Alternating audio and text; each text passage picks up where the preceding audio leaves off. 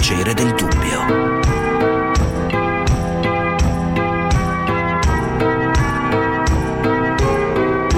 Di Gianluca Nicoletti. Ci sono regioni che hanno ancora ospedali pieni, ma per la prima volta in questa terza ondata il dato dei posti letto occupati da pazienti Covid in terapia intensiva torna al valore soglia del 30%. Discorso simile per i decessi, 120.000 dall'inizio della pandemia in Italia, 344 nelle ultime 24 ore, ma in calo come trend da un paio di settimane. Una discesa prevista che segue a distanza di giorni quella dei contagi, 13.300 nell'ultimo bollettino, che segnano sempre una diminuzione dei positivi rispetto ai sette giorni precedenti precedenti. Il caso di Edolo, comune bresciano di 4.500 abitanti, dove dopo una festa a casa con 15 bambini di un asilo è scoppiato un focolaio da 100 positivi e più di 500 persone in quarantena, ricorda come basti poco per riaccendere l'infezione. Da capire se ci sarà un impatto dovuto alle riaperture. Un anno fa non portarono a un incremento dei contagi, anzi, complice la buona stagione, la curva continuò a flettere per tutta l'estate.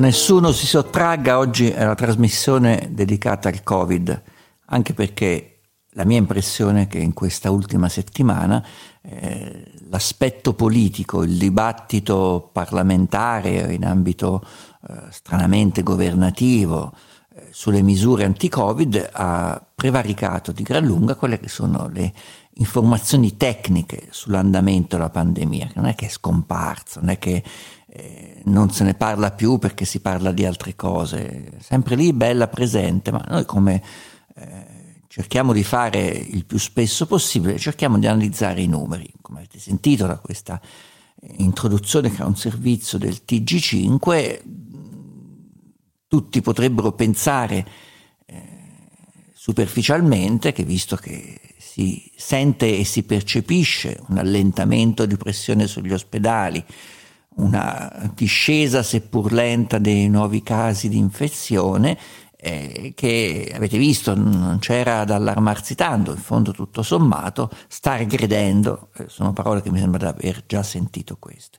Ora, mentre eh, le, eh, le angosce che vengono dalla cronaca sono queste delle varianti che vengono da paesi lontani, la variante indiana, l'aereo che atterra, che viene dall'India, che scoprono una percentuale alta dei passeggeri, comunque è infettato. Eh, questi sono, diciamo, gli elementi di eh, novità e di originalità rispetto alla grande narrazione del Covid. Ma oggi vogliamo eh, fare due operazioni. Una, eh, come di consueto facciamo il giovedì, eh, con Nino Cartavellotta, presidente della Fondazione Gimbe, analizzeremo l'ultimo rapporto e capiremo un po' bene esattamente come inserire questa lenta discesa dei casi rispetto a quelli che sono stati i comportamenti e l'andamento del virus. E poi nell'ultima parte di questa trasmissione parleremo di un problema che riguarda i più fortunati in questo momento, il pass vaccinale eh, quelli che hanno fatto tutte le fasi del vaccino che,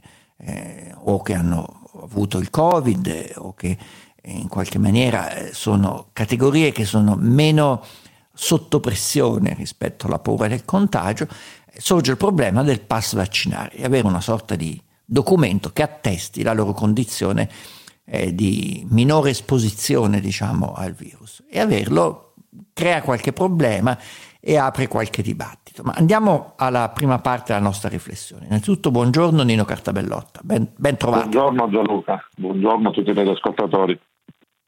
Allora, eh, quello che volevo con te subito mettere, mettere in chiaro è che eh, anche da eh, il titolo, l'incipit di questo rapporto Gimbe, l'ultimo rapporto Gimbe eh, del 29 aprile, quello che uscito alle 10 eh, poco fa, che rileva la settimana 21-27 aprile eh, 2021, eh, c'è un, se vogliamo una nota positiva.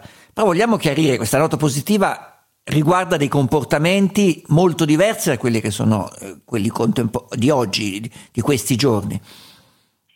Ma guarda Gianluca, è sempre bene ribadire, anche se eh, lo abbiamo spiegato più volte, che dopo un periodo di restrizioni come eh, tutto il periodo che eh, ha colorato il rosso e arancio o l'Italia praticamente per più di un mese, noi vediamo la discesa di una serie di curve. E dal punto di vista temporale prima scende il famoso indice RT che è l'indice diciamo, di contagio, quello che indica la probabilità di contagio ad altre persone, poi scendono i nuovi casi, poi eh, cominciano a ridursi anche eh, la pressione sugli ospedali e infine scendono i decessi. Quindi eh, questo tipo di eh, discesa avviene nel, in un arco temporale che va a, dai 30 ai 40-45 giorni, perché adesso stiamo vedendo che la discesa dei decessi è ancora più lenta di quella della seconda, della seconda ondata. Quindi noi in questo momento stiamo vedendo, e lo vedremo sicuramente per le prossime due settimane, un miglioramento di quello che è il quadro complessivo dell'epidemia nel nostro Paese, sia a livello di nuove case settimanali sia a livello della riduzione della pressione sugli ospedali. Uh, nel report di questa mattina noi abbiamo sottolineato due aspetti fondamentali. La discesa c'è ma è lenta, da quattro settimane si vede una graduale discesa dei nuovi casi che si attesta intorno al 7-8% per settimana. La seconda è che comunque ancora siamo, oh, abbiamo un bacino di attualmente positivi di circa 450.000 e siccome noi sappiamo che se non, non arriviamo a 100.000 attualmente positivi non si possono riprendere le strategie di trattamento, il tracciamento si verifica un po' quello che hai descritto tu con l'episodio dell'asilo. Basta un, un nulla a fare riscoppiare un focolaio e se poi ci sono tanti focolai a fare risalire la curva, quindi un po' si riparte diciamo come al gioco dell'oca. Dalla, Anche perché vedo che la, la, pressione, la, pressione, ospedaliera sì è calata ma è ancora abbastanza ecco, rischio in alcune stavo, regioni. Ci stavo arrivando, ecco, oh, è ovvio che il numero dei posti letto si continua a scendere sempre per quella gradualità dell'impatto diciamo, anche sugli ospedali delle misure intraprese 3, 4, 5 settimane fa. Per quello che riguarda l'area medica, noi abbiamo avuto un picco il 6 aprile di quasi 30.000 posti letto occupati, esattamente 29.337, e eh, eh, li abbiamo ridotti di circa il 26% in tre settimane. Quindi eh, eh, questo diciamo, dimostra che comunque le misure hanno avuto un effetto importante. Sulla terapia intensiva il picco è stato raggiunto lo stesso giorno e questo dimostra come le, le dinamiche del della pandemia siano più importanti dei numeri, cioè una volta conosciute le dinamiche si possono fare anche dei modelli predittivi più affidabili, un picco che vedeva 3.743 posti letto di terapia intensiva occupati e in 21 giorni sono scesi di circa il 31%. Però ancora ci sono 7 regioni che stanno sopra il 30%, quindi significa che uh, queste discese sia dei casi, sia dei pazienti ospedalizzati, sia delle terapie intensive non sono dei crolli, sono delle discese molto lente. Allora quello che bisogna evitare, una volta che l'Italia è diventata per la gran parte gialla e lo diventerà verosimilmente nelle prossime settimane, siccome il giallo ha un minore effetto, se non quasi nullo, diciamo, sulla crescita dei contagi, è tenere comportamenti molto prudenti per evitare che ci sia una nuova risalita importante della curva, perché quando si riparte poi dal via ricomincia nuovamente tutto il giro. Salgono i casi, salgono gli ospedalizzati, salgono le terapie intensive, salgono i decessi. Senti, le sette regioni sono quelle che tu segni eh, su questa tabella che ho davanti, che posso descrivere. Sì vedere segni con il colore rosso, immagino. Sì, la Toscana, la Lombardia, la ah. Puglia, il Piemonte, il Lazio, l'Emilia Romagna e le Marche sono tutte sopra il 30% della, uh, della media nazionale di occupazione. Ecco, questo peraltro è un momento storico in cui il dato nazionale potrebbe non riflettere differenze regionali enormi, perché per esempio sulle terapie intensive noi oggi andiamo dal 41% di Toscana e Lombardia al 6% della provincia di Bolzano, quindi dire che il dato nazionale è del 30% ha, ha, un'importanza relativa perché adesso si cominciano nuovamente a sono delle oscillazioni enormi mi sembra di capire.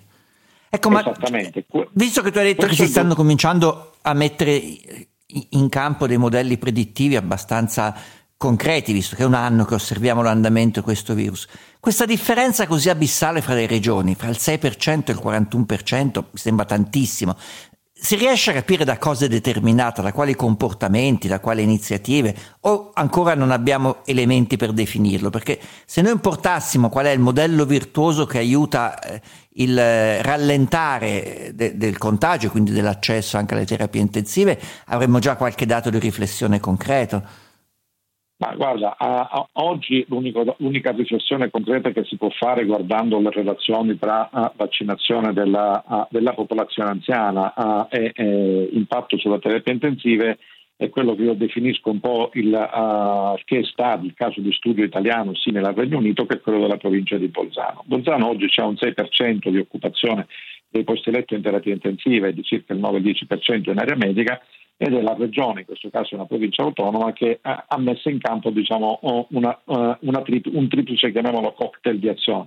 Il primo ha fatto diciamo, un lockdown molto più rigoroso di quello di altre regioni, perché al di là dei colori assegnati a livello governativo, la provincia di Bolzano aveva già chiuso, era diventata rossa per conto suo. Ha fatto uno screening di massa della popolazione e poi soprattutto è la regione che oggi ha vaccinato più persone che stanno nella fascia da 60 anni in su. Quindi significa che la protezione degli anziani fragili come strategia vaccinale è una, uh, una, strategia importantissima. Poi tutte le altre differenze regionali. Quindi scusa Nino, in teoria, senza dare, senza dare, le medaglie né, né appiccicare le orecchie d'asino, un modello Bolzano può essere un modello su cui si può cominciare a studiare oppure di fondo, perché sai, ti lo dico questo, questi giorni ho visto girare di tutto, studi che dicono che il lockdown non serve, non è necessario, che è assolutamente anzi è dannoso e via dicendo.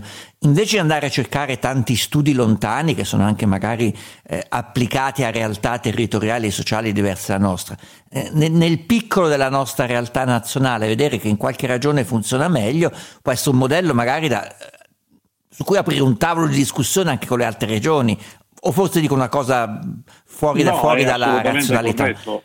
È assolutamente corretto quello che dici, ma tu sai bene che noi come GIMBE, occupandoci ormai da vent'anni di problematiche del Servizio Sanitario Nazionale, sappiamo bene quanto le buone pratiche, qui non parlo di pandemia, che vengono applicate all'interno di una regione per la gestione per esempio di una patologia piuttosto che di una, una, condizione, fanno fatica ad espandersi a macchia d'oro sul territorio nazionale. Cioè non esiste, diciamo, non c'è mai stata in Italia questa collaborazione tra regioni per risolvere problemi comuni, anzi spesso Ma ci sono paradossale, scusa Nino, eh, che, che si, cita, si, citano situazioni territoriali diversive, guarda il modello israeliano, ma non è una realtà paragonabile alla nostra, quella che accade a Israele. Guarda cosa hanno fatto in Australia, in Svezia, in no. Francia.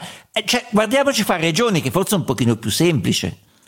È proprio così, ecco la, il modello Bolzano di fatto ha applicato un po' il modello del Regno Unito che questa vaccinazione rapida, soprattutto dando un grandissimo privilegio alla fascia a tutti gli anziani, quindi prima gli over 80, poi la fascia 70-79 e poi la 60-69, trovandosi oggi diciamo, al primo posto per popolazione anziana vaccinata, ma anche all'ultimo posto per occupazione di ospedali e terapie intensive.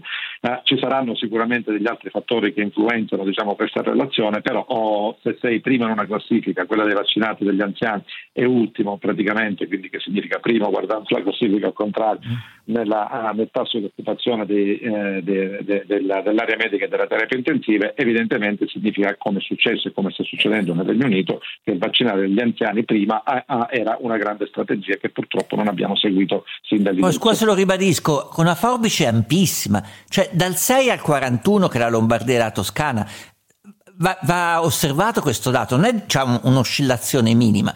Da una parte il 6% dell'occupazione delle terapie intensive, dall'altra parte il 41%. Mi sembra tanto la differenza.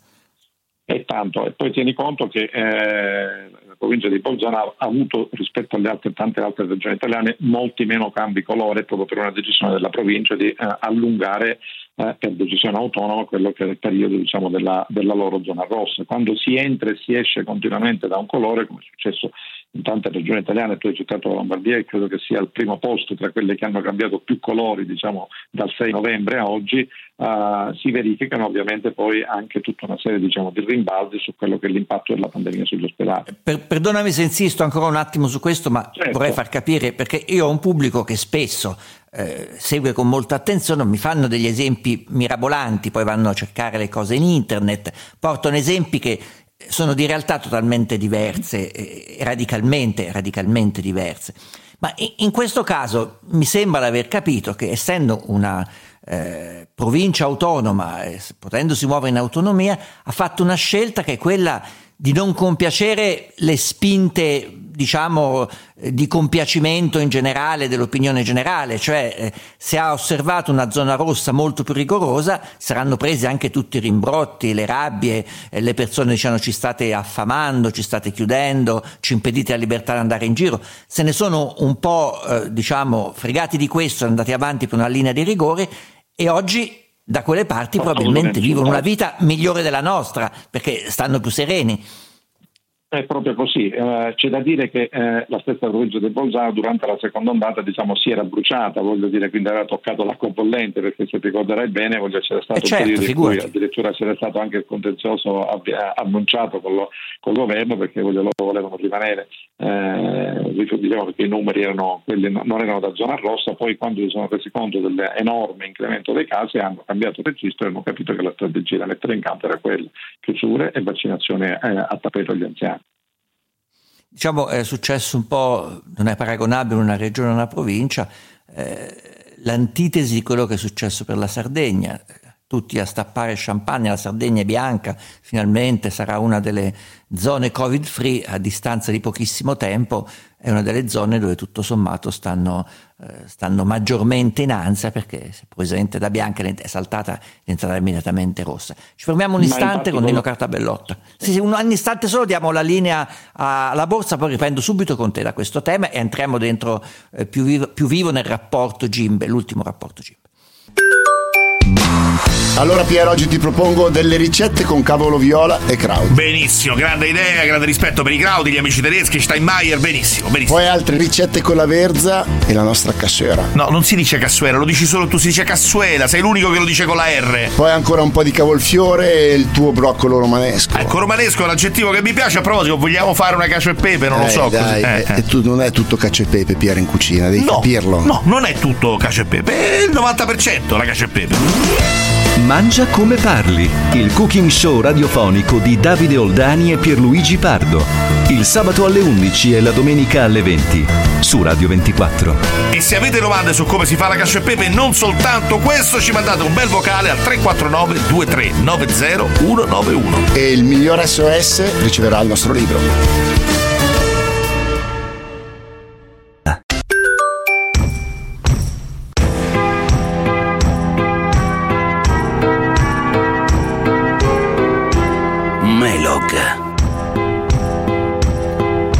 80024 0024 grazie a Peter Bescapè Giorgio De Luca da Milano, Alessandro Chiappini e Fabrizio Intonti da Roma. Stiamo con Nino Cartabellotta analizzando l'ultimo report della Fondazione Gimbe.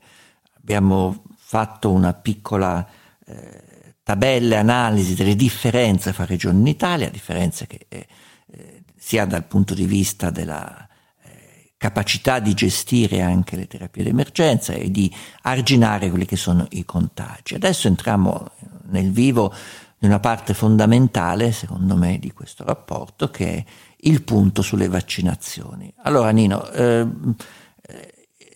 è già possibile tracciare innanzitutto eh, l'influenza e quello quanto stanno influenzando le vaccinazioni, seppur esigue rispetto a quelle che eh, sarebbero i numeri target eh, che ci eravamo proposti eh, rispetto alla, alla, diffusione del virus o ancora troppo presto? Ma guarda, quello che sicuramente noi sappiamo da analisi fatte dall'Istituto Superiore di Sanità, che ovviamente avendo tutti i dati riesce a farle in maniera più dettagliata, è che quello che eh, si vede è una riduzione importante della, uh, dei contagi tra gli operatori sanitari, che come sappiamo è una categoria che è stata sostanzialmente quasi tutta vaccinata, Uh, e in parte anche sugli over 80 che uh, in particolare a partire da metà febbraio hanno cominciato finalmente una copertura adeguata. Uh, su altro per quello che riguarda diciamo, il risultato in termini di ospedalizzazione, di, di, contagio piuttosto che di decesso ancora non abbiamo dati, qualcosina comincia a esserci anche sull'RSA.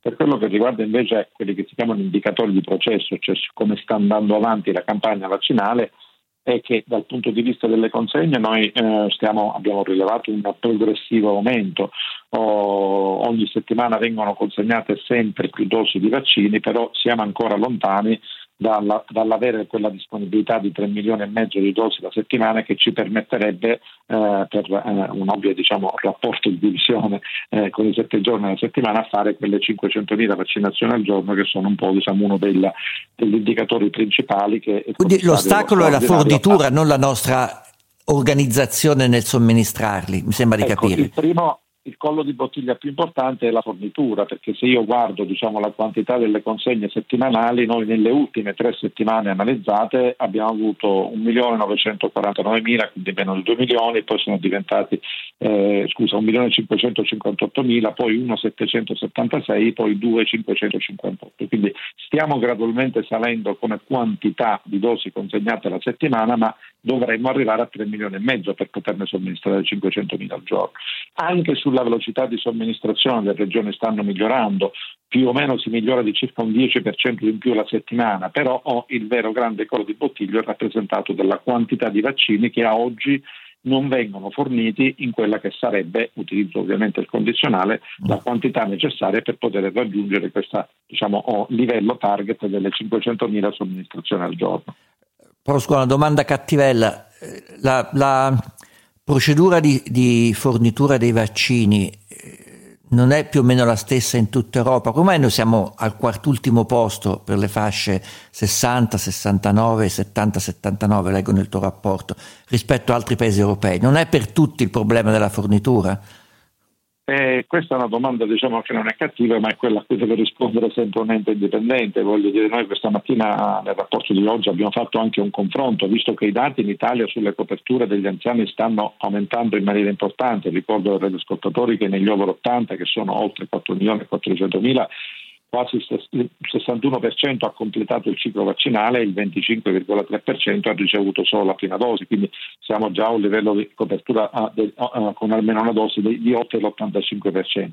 Siamo più indietro nella fascia 70-79 dove praticamente solo il 7-6% ha fatto la doppia dose e meno del 50% la prima dose e nella fascia 60-69. Ricordo che insieme ai soggetti fragili e ai loro caregiver queste sono le categorie prioritarie che l'ultima ordinanza del commissario Figliola ha definito come eh, assolutamente diciamo, che devono essere quelli vaccinati per prima nella, uh, da, da parte delle regioni.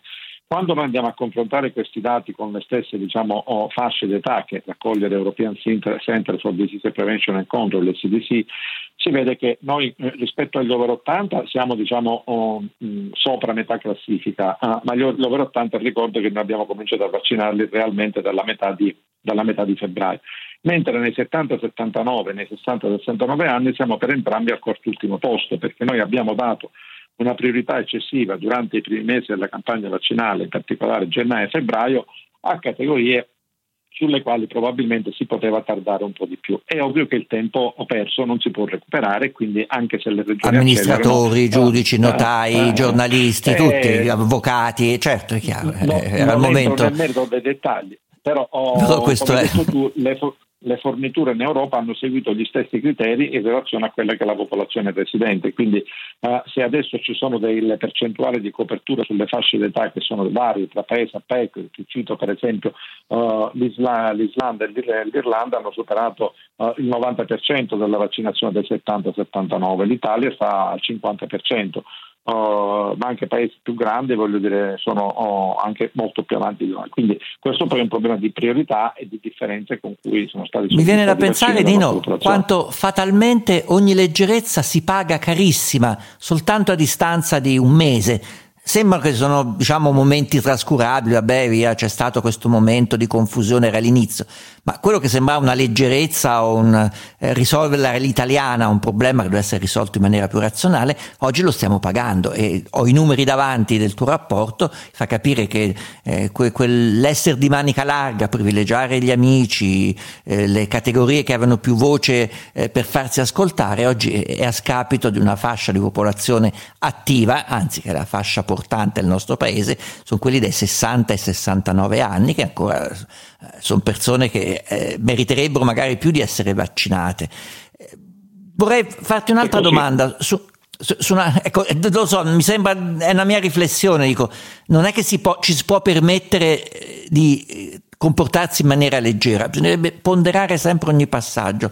Questa è una riflessione sui passaggi cosiddetti di compiacimento politico molte volte, per, per paura di sembrare impopolari si fanno scelte che poi dopo si pagano care. Quindi vado a un'altra domanda che non è contemplata in questo rapporto, ma puoi darmi forse eh, qualche lume di razionalità eh, più, più, di quella che, ho, che posso mettere in campo io con i miei strumenti.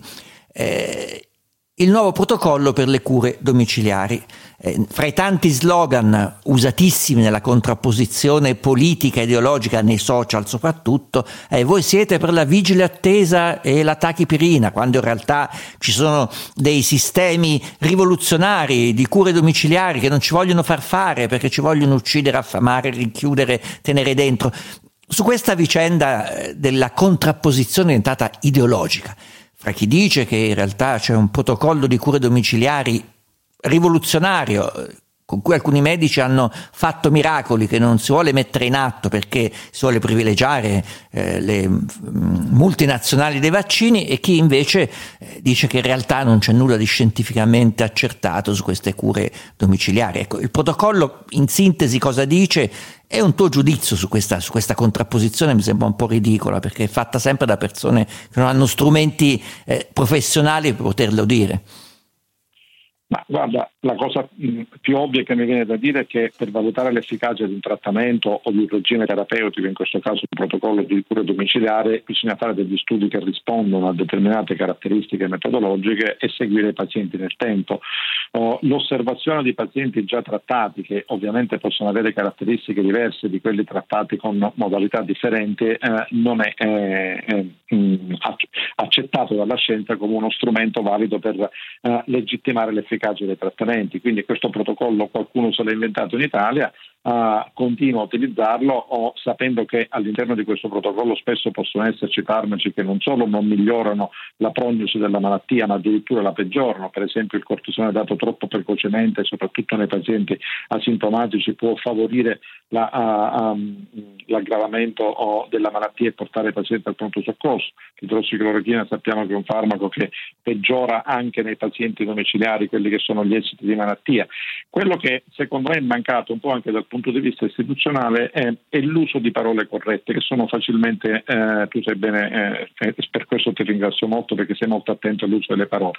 Cioè, vigile attesa è stato diciamo, letto dal punto di vista diciamo, sociale, soprattutto da chi doveva polarizzarsi dall'altra parte, come eh, guardiamo e ce ne freghiamo. In medicina invece la vigile attesa ha un'importanza molto particolare, monitorare attentamente il paziente per verificare se ci sono dei parametri che peggiorano. E nel momento in cui questi parametri peggiorano entrano in gioco altre tipologie di trattamenti, per esempio oggi gli anticorpi monoclonali possono essere dati in alcune fasi di malattia, il cortisone può essere dato solo se il paziente dopo sette giorni non migliora o addirittura ha bisogno di ossigeno, quindi uh, non c'è un protocollo che si può applicare a tutti i pazienti perché ogni paziente è diverso dall'altro, ma in quel concetto di vigile attesa ci sta la costante attività del medico e del servizio sanitario nel monitorare quella che è l'evoluzione clinica del paziente. Poi è chiaro che se questo non viene fatto intervengono delle soluzioni alternative di quelle che dicono bene, la vigile attesa non c'è, quindi io il rientro di farmaci integratori e quanto, quanto, di altro tipo che, come il documento del Ministero sottolinea, ma lo sottolinea soprattutto la comunità scientifica internazionale, non hanno nessun ruolo nel migliorare gli esiti di malattia eh, e addirittura alcuni di questi farmaci lo, la peggiorano. Quindi il nuovo protocollo stabilisce finalmente una regola precisa anche su questa ambiguità e questo uso strumentale e anche politico, diciamo chiaro, di termini clinici che hanno un loro significato.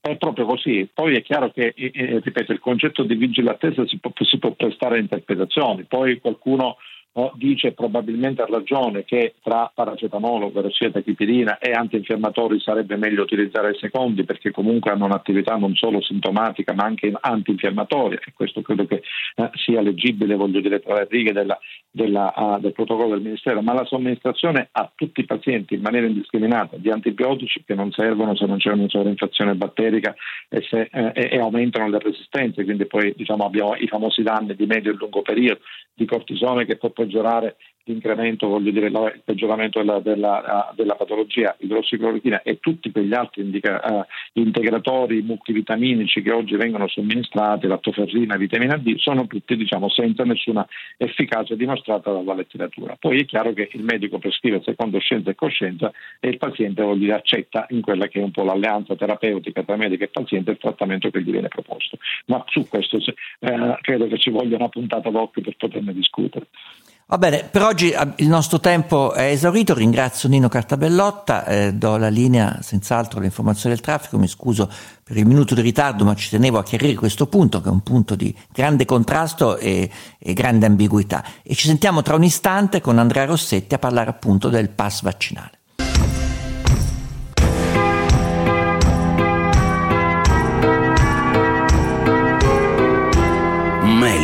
Un Green Pass per spostarsi tra regioni, secondo modalità ancora allo studio, soprattutto in tema di privacy, su cui il garante ha sollevato molti dubbi. Ma c'è già chi è pronto per questo lascia passare. La regione Lazio con il suo attestato vaccinale elettronico rilasciato a chi si è già vaccinato. Già da un mese l'attestato vaccinale viene prodotto, viene inserito nel fascicolo, ad oggi già tutti coloro che hanno terminato il ciclo vaccinale nel Lazio, parliamo di 500.000 persone, troveranno il proprio certificato all'interno del fascicolo e abbiamo già verificato che circa il 25% dei nostri assistiti lo ha anche consultato. Allora, eh, come già detto, andiamo a parlare di quello che è diciamo, il documento più ambito in generale da un cittadino italiano, perché avere il passaporto vaccinale eh, vuol dire avere una maggiore libertà di movimento e una maggiore serenità. Qualcuno per farmi schiattare mi ha mandato via WhatsApp il suo passaporto digitale vaccinale, bello compilato con il timbro della regione, che gli permetterà di vivere probabilmente più serenamente. Andrea Rossetti, buongiorno. Buongiorno, ciao Gianluca, ma non è un passaporto vaccinale quello che ti ho condiviso. E che cos'è? Eh, semplicemente, ma credo peraltro per tutti, insomma, chiunque può accedere al suo fascicolo, eh, qui in Lombardia si chiama fascicolo sanitario elettronico, il nome può variare da regione a regione, ma la sostanza è la stessa. Io sono entrato appunto nel mio nel sito che mi riguarda, ho potuto scaricare in realtà l'elenco delle vaccinazioni che io ho sostenuto essendo io ormai un anziano, le vaccinazioni più vecchie non sono registrate, quindi l'unica vaccinazione registrata è la somministrazione appunto del vaccino, che io mi ricordo che è stata l'11-3. Quindi non è marzo. specifico, diciamo, è, è un escamotage, tu porti No. Un, un, documento eh, che, che, attesta le tue vaccinazioni dove c'è scritto che hai fatto il vaccino anti-Covid, quindi può fungere questo da passaporto vaccinale, no? Ma direi proprio di sì, anche perché, cioè, se, se serve a qualche cosa, anche perché proprio in basso a destra c'è un QR code col quale io Eh, posso sì. verificare che non sia stato modificato. L'ho provato ed effettivamente funziona abbastanza bene, cioè funziona abbastanza bene, funziona bene, insomma, nel senso che Ci sono due codici a barre e un QR code in basso, lo vedo davanti, ce l'ho con Esatto, grande invidia. esattamente. E il QR code lo inquadri con un qualsiasi lettore di QR code che hai sul cellulare, ti porta a un sito che ti dice sì sì, questo è davvero uno dei, dei- dei certificati che abbiamo emanato noi, Regione Lombardia. Allora, vediamo un po', però riguardo a questo documento di cui anche noi abbiamo una volta eh, in qualche maniera eh, posto, prima ancora che se ne parlasse in maniera concreta, i possibili limiti, in realtà eh, sono arrivate, sono arrivate tutte le possibili ipotesi di eh, non perfetto allineamento con le regole eh, del rispetto dei, da- della, diciamo, della tutela dei, dei propri dati personali. Ecco, vediamo di capire esattamente qual è il passo che ci separa eh, tra questo documento che tu hai stampato, che possono avere probabilmente nel Lazio, nella Lombardia, non so se anche in altre regioni, e quello che è il famoso pass vaccinale, il Green Pass, viene chiamato in tante maniere, che ci permetterà di viaggiare più serenamente per- per tutta l'Europa. Ma dal punto di vista tecnico ci manca eh, la- l'applicazione, che è quello che si capisce, insomma, lo strumento che dovrebbe essere uno strumento unico a livello nazionale. Invece qui io do- ho dovuto accedere al mio fascicolo elettronico, non so, poi io lo faccio attraverso il computer, ma immagino che si possa fare anche con il mio cellulare e alla fine io in mano ho un PDF. Invece dalle rappresentazioni che si vedono pare che ci dovrebbe essere un'app no, che permette eh, di vedere appunto quali sono, dove c'è scritto che io sono stato vaccinato, in più il solito QR code che permette di verificare che io sia stato effettivamente vaccinato. Una cosa non semplicissima da fare comunque, eh, perché dietro l'app ovviamente ci dovrebbe essere l'accesso a tutti i dati che riguardano tutti gli italiani vaccinati, o direttamente o indirettamente, quindi nei fascicoli sanitari elettronici che tutti gli italiani hanno o, o dovrebbero avere.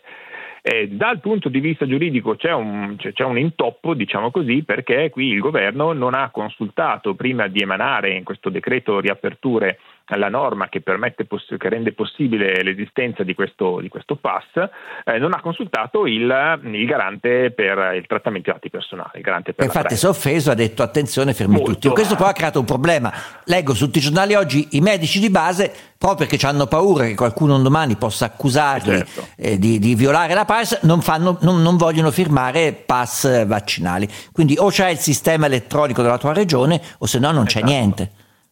Sì, fossi in un medico di base anch'io francamente qualche timore ce l'avrei, appunto perché come, come ricorda qui la, la, in una intervista la vicepresidente, la professoressa Cerrina Feroni, effettivamente eh, manca una valutazione di de, impatto dei rischi insomma, che si corrono usando questi strumenti, non si capisce quale sia la finalità del trattamento, non si capisce chi è il titolare del trattamento, non è rispettato il principio di minimizzazione, insomma un sacco di problemi che effettivamente non sono piccoli e possono effettivamente portare a eventuali proteste proprio che sono da portare davanti al garante. Insomma, quindi il garante sarebbe costretto probabilmente a intervenire contro il governo se il governo non si deciderà a chiarire questi punti, che, che non sono appunto semplicemente di contorno, ma sono essenziali per il corretto trattamento dei nostri dati personali.